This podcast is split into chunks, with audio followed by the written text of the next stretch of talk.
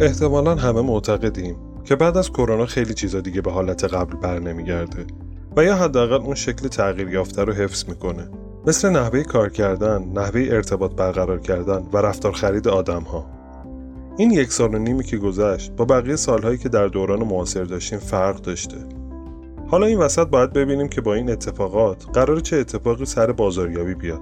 اصلا فعالین حوزه بازاریابی باید منتظر چه شرایطی باشن و خودشون رو برای چه وضعیتی آماده کنن. من در اپیزود هفتم فانل قرار در مورد ده حقیقتی صحبت کنم که کرونا اونها رو عوض کرد. ده حقیقت در دنیای بازاریابی. این اپیزود یعنی اپیزود هفتم فانل با نام بعد از پاندمی کرونا چه بر سر بازاریابی می آید در تاریخ 29 مرداد 1400 منتشر میشه. با من همراه باشید. من یاسر نصری هستم و به کمک همکارانم پادکست فانل رو تهیه کرده و خدمت شما ارائه می‌کنیم. فانل پادکستی است که روی موضوعات بازاریابی و برندسازی تمرکز داره. موضوعاتی که در دنیای امروز اهمیت زیادی دارند. ما توی این پادکست محتوای علمی و عملی رو از منابع دست اول و قابل اتکا با زبانی راحت و عملیاتی به شما عرضه می‌کنیم تا بتونیم توان شما رو در دنیای پر از پیچیدگی کسب و کار بالا ببریم. موضوعی که قراره در هر قسمت در مورد اون صحبت کنم از طریق چند پارامتر ارزش گذاری شده و انتخاب میشه که مهمترین اونها اهمیت موضوع در کسب و کارها نحوه پیاده سازی موضوع مورد نظر در بخش های بازاریابی و برندسازی مدل های علمی و عملی ابداع شده برای اون کار و مواردی از این دست هست بازاریابی و برندسازی از علوم بین رشته‌ای هستند و ممکنه در بین صحبت هامون مزامین و مفاهیم رشته های مختلف مثل مدیریت، اقتصاد و روانشناسی رو هم پوشش بدیم و یا نگاهی به مفاهیم و معانی اونها داشته باشیم. در هر قسمت منابع اصلی رو معرفی می‌کنم تا اگر دوست داشتین برای مطالعه بیشتر به اونها مراجعه کنید و اطلاعات بیشتری به دست بیارید. فانل هر سه هفته یه بار روی پلتفرم های مختلف مثل Google Podcast، Apple Podcast، Castbox، تلگرام و کانال های ارتباطی فانل منتشر میشه. اگه دوست دارید در مسیر تولید پادکست کمک مالی یا محتوایی یا رسانه‌ای بکنید، لطفا از طریق ایمیل contact us با ما ارتباط داشته باشید و یا تو کانال های ارتباطی مثل تلگرام که اطلاعات تماسمون اونجا گذاشته شده به همون پیام بدید. Harvard Business Review یا همون مجله کسب و کار هاروارد یه نشریه با کیفیت هست که خیلی از اساتید و بزرگان در اون قلم می‌زنن و مقاله منتشر می‌کنن. آدم های مثل مایکل پورتر، رابرت کاپلان و فیلیپ کاتلر. محتوای این مجله موضوعات مختلفی مثل مدیریت، استراتژی، بازاریابی، رهبری و مذاکره رو پوشش میده.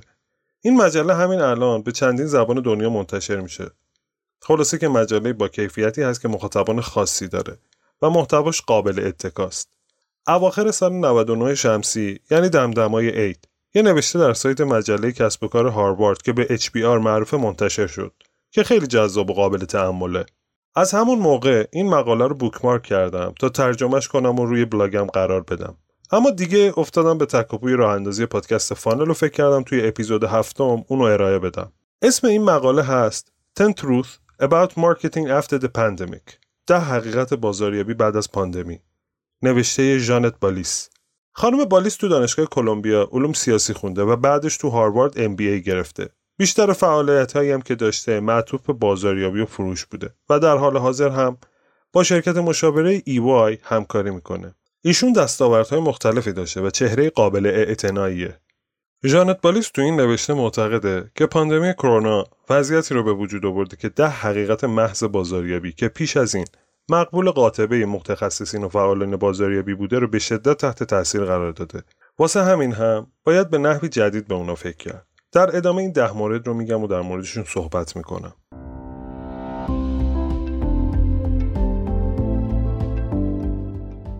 حقیقت قدیمی اول فعالیت بازاریابی با شناخت مشتریان شروع میشه.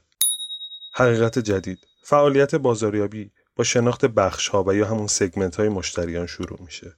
بحران کووید 19 باعث شد اون چیزی که پیشتر درک کرده بودیم بیشتر از قبل مورد توجه قرار بگیره و سه گذاری بشه یعنی اون چیزی که به بخشبندی یا همون سگمنتیشن مربوطه باید خیلی بیشتر از همیشه مورد توجه با قرار بگیره برندها باید فعالیت ها، محصولات و پیام های ارتباطیشون رو بر اساس بخش مورد نظر مشتریان از لحاظ جغرافیایی، رفتارشون، علایقشون و ویژگی های جمعیت شناسیشون مثل جنسیت، سن و درآمد شخصی سازی کنن و ارائه بدن. اینجا یه یادآوری کنم که بخشبندی چی هست. بخشبندی در واقع فرایند تقسیم بازار بر اساس ویژگی ها و خصوصیات افراد به گروههایی از مشتریانه که بهشون بخش یا سگمنت میگیم. در واقع فرض بخشبندی بر اینه که چون بخش‌های مختلف بازار نیازها، خاصها و تقاضای متفاوتی دارن، پس باید برنامه های بازاریابی مختلفی رو برای بخش های مختلف اجرا کرد. مثلا برنامه های ترویجی مختلف برای بخش های مختلف گذاشت و یا نحوه توضیح رو در حالت مختلف در نظر گرفت و یا تغییرات مشخصی برای بخش های مختلف روی قیمت اعمال کرد. برای واضحتر شدن بخشبندی یه مثال می‌زنم. سرنگ رو در کشور خودمون در نظر بگیرید. سرنگ رو میشه تو داروخانه ها، مراکز بهداشتی و این جور جاها پیدا کرد که بابتش هزینه رو اخذ می‌کنن. بیمارستان های دولتی یه قیمتی میفروشن بیمارستان های خصوصی هم یه قیمت دیگه. اما توی برنامه ملی با نام نیدرلند سیرنج پروگرامز که به اختصار NSP گفته میشه و اتفاقا ایران هم در اون عضوه برای جلوگیری از انتقال ویروس HIV و هپاتیت بین معتادا از طریق استفاده چند باره اونها از یه سرنگ سرنگ ها به صورت رایگان در اختیار معتادا قرار داده میشه. در واقع محصول یکیه اما قیمت ها و مشتری ها چند تا واسه همین هم برنامه بازاریابی برای هر کدوم هم متفاوته. بیمارها یه جور قیمت گذاری رو تجربه می‌کنن معتادها یه جور دیگه.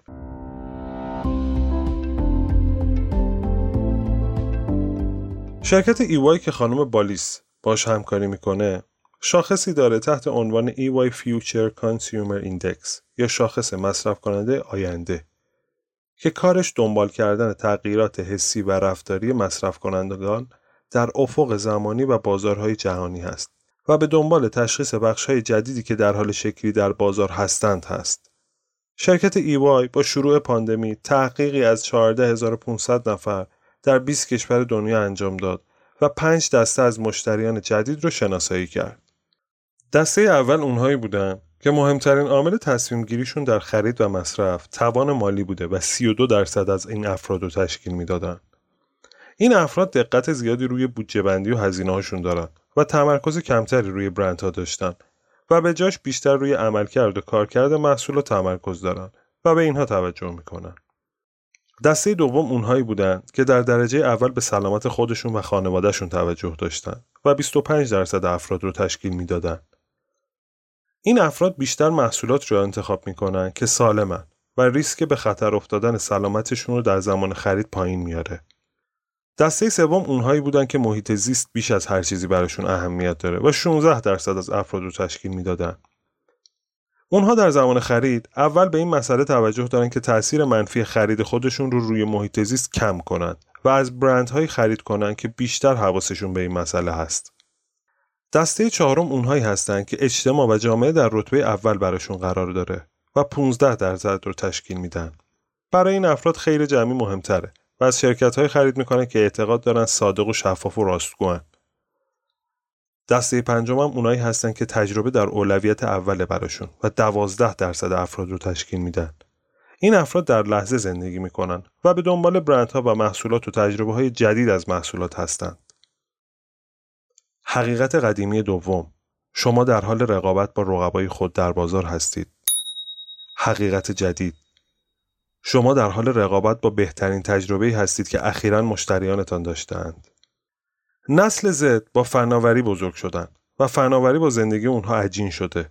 در واقع نسل زد اونایی هستند که بعد از بچه های نسل هزاره به وجود اومدن.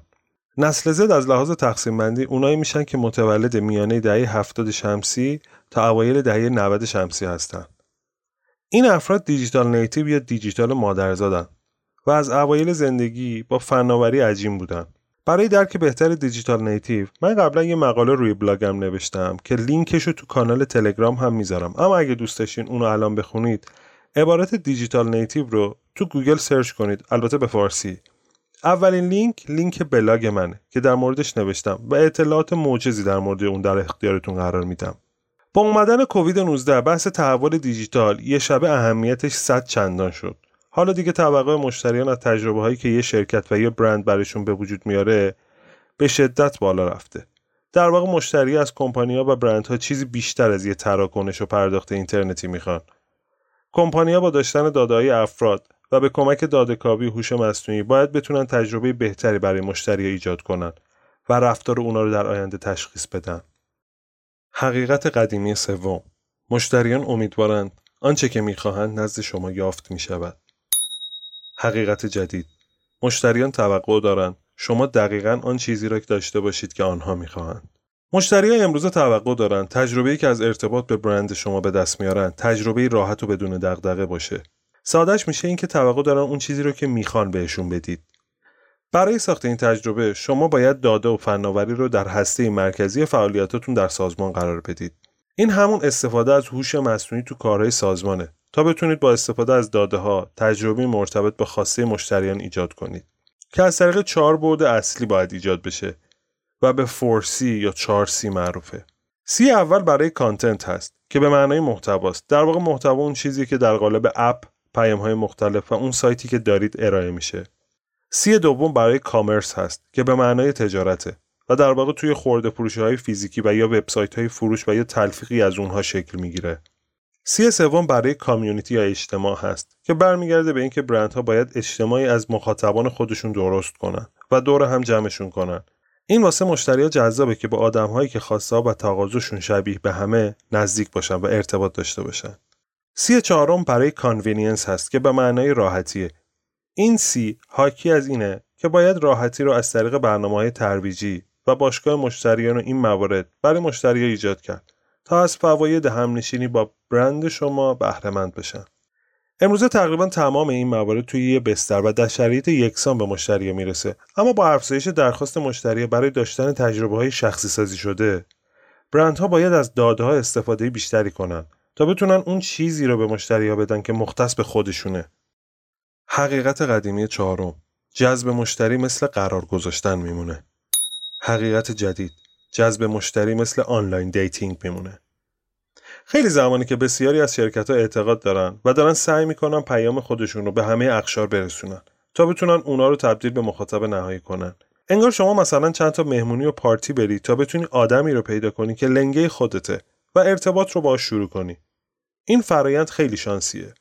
اما حالا با داشتن داده و یه سری الگوریتم و یادگیری ماشین شانسی بودن این اتفاق کمتره و بیشتر داده محور شده. راستی حواسمون هست که منظورم پیدا کردن مشتریه نه پیدا کردن دوست و date کردن. ما توی بازاریابی دیده بودیم که از brand marketing برای ایجاد شناخت و دسترسی داریم حرکت می‌کنیم به سمت بازاریابی عملکردی یا عملگرا که همون performance marketing ه تا بتونیم سرنخ بازاریابی و فروش ایجاد کنیم. اتفاق پاندمی این روند رو به شدت تحت تاثیر قرار داده و به اون سرعت بخشیده.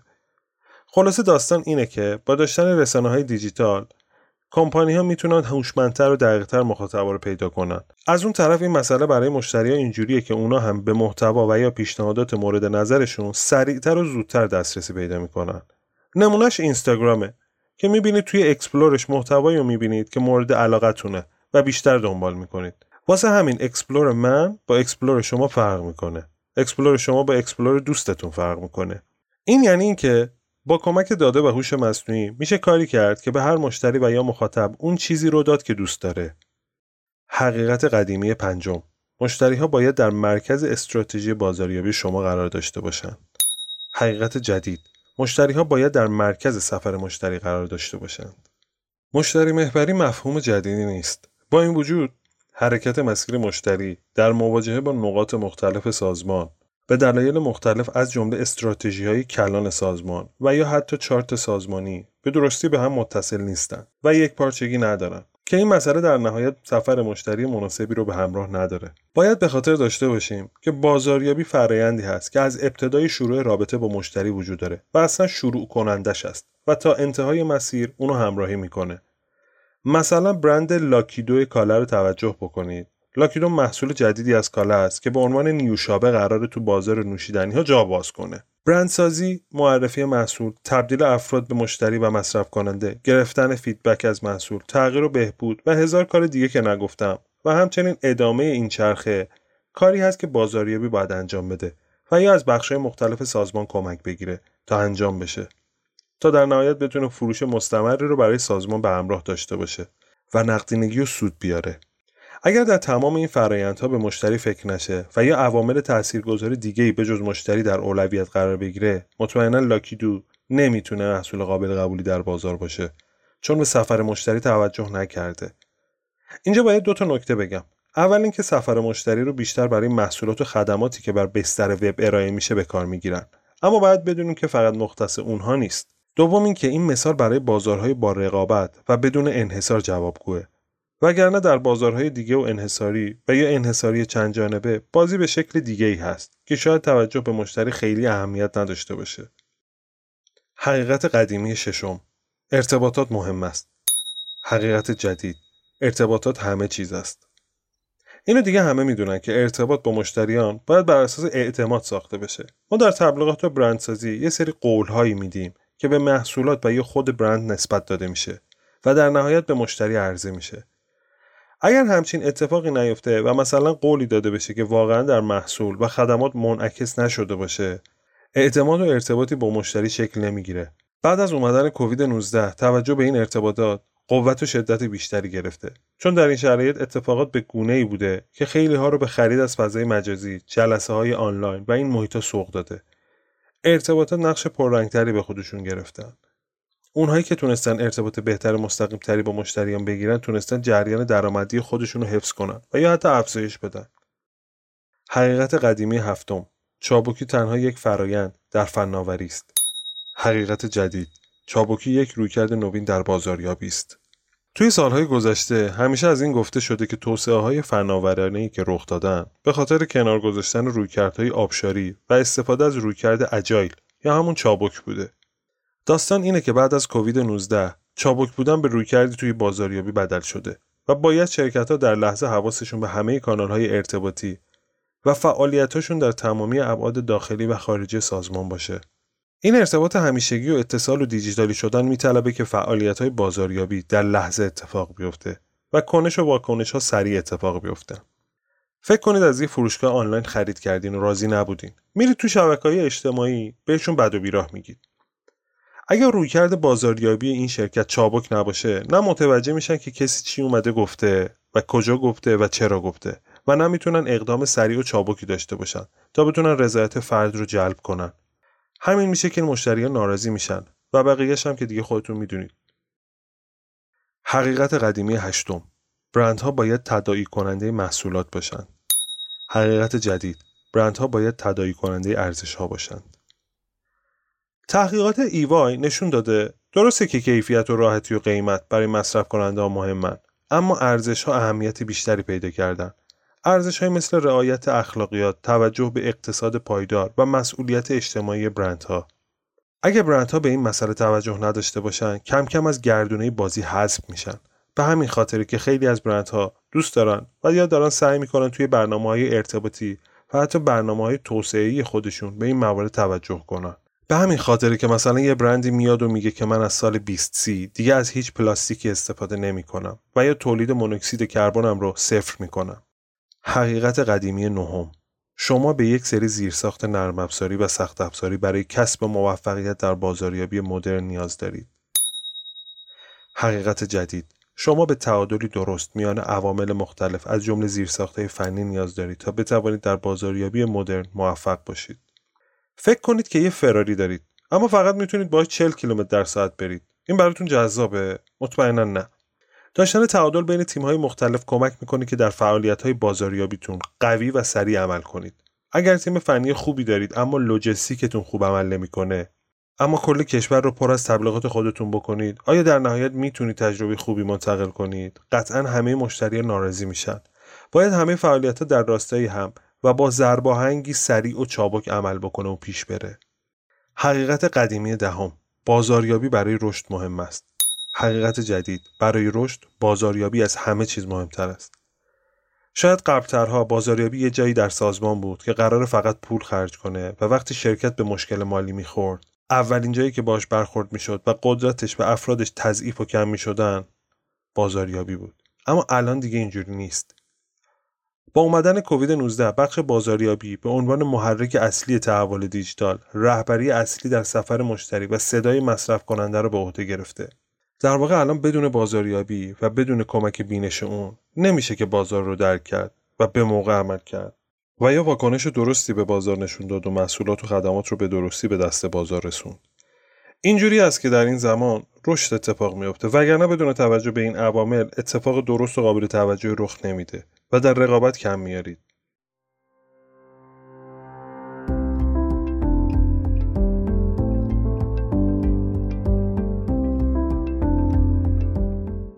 چیزی که شنیدید اپیزود هفتم فانل با نام بعد از پاندمی کرونا چه بر سر بازاریابی میآید بود.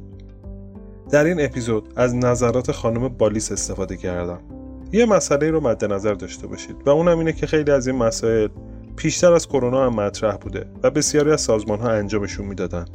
اما مسئله مهم اینه که این موارد اهمیت چند برابری پیدا کردن و عدم توجه بهشون قطعا سازمان ها رو با چالش ها و مشکلاتی روبرو می‌کنه که جبران ناپذیرند ممنون که همراهمون بودید.